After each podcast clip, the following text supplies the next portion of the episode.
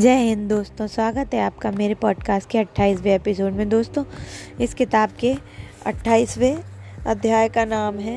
आप हमेशा अपने साथ एक किताब रखिए। दोस्तों, रॉबिन शर्मा जी बताते हैं यूएस रिपोर्ट और वर्ल्ड रिपोर्ट के अनुसार हमने जीवन में अपने आठ महीने जंक मेल खोलने में, दो वर्ष गलत फ़ोन कॉल का जवाब देने में और पाँच वर्ष कतार में खड़े रहकर बिता देते हैं।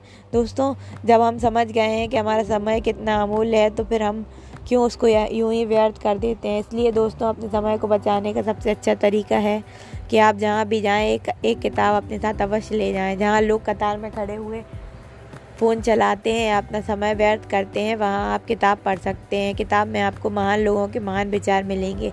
अगर आप जीवन में सफल होना चाहते हैं तो सफल लोगों के बारे में किताबें पढ़ें। अगर आप कोई महिला है तो आप गृहस्थ के संबंध में किताब पढ़ सकते हैं। अगर आप बिज़नेस वूमेन हैं तो बिज़नेस से रिलेटेड किताबें पढ़ सकती हैं। अगर आप इकोनॉमिकली वीक हैं तो आप rich dad and poor dad पढ़ कर, पढ़ सकते हैं।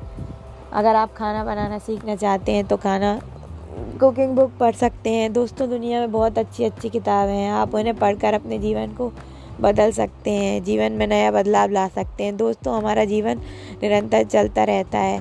तथा अगर हम इसे हमेशा जीना चाहते हैं तो हमें निरंतर कुछ ना कुछ सीखना चाहिए।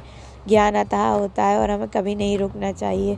इसलिए दोस्तों, जो भी आपका इंटरेस्ट है, उससे रिलेटेड किताबें ज़रूर पढ़िए।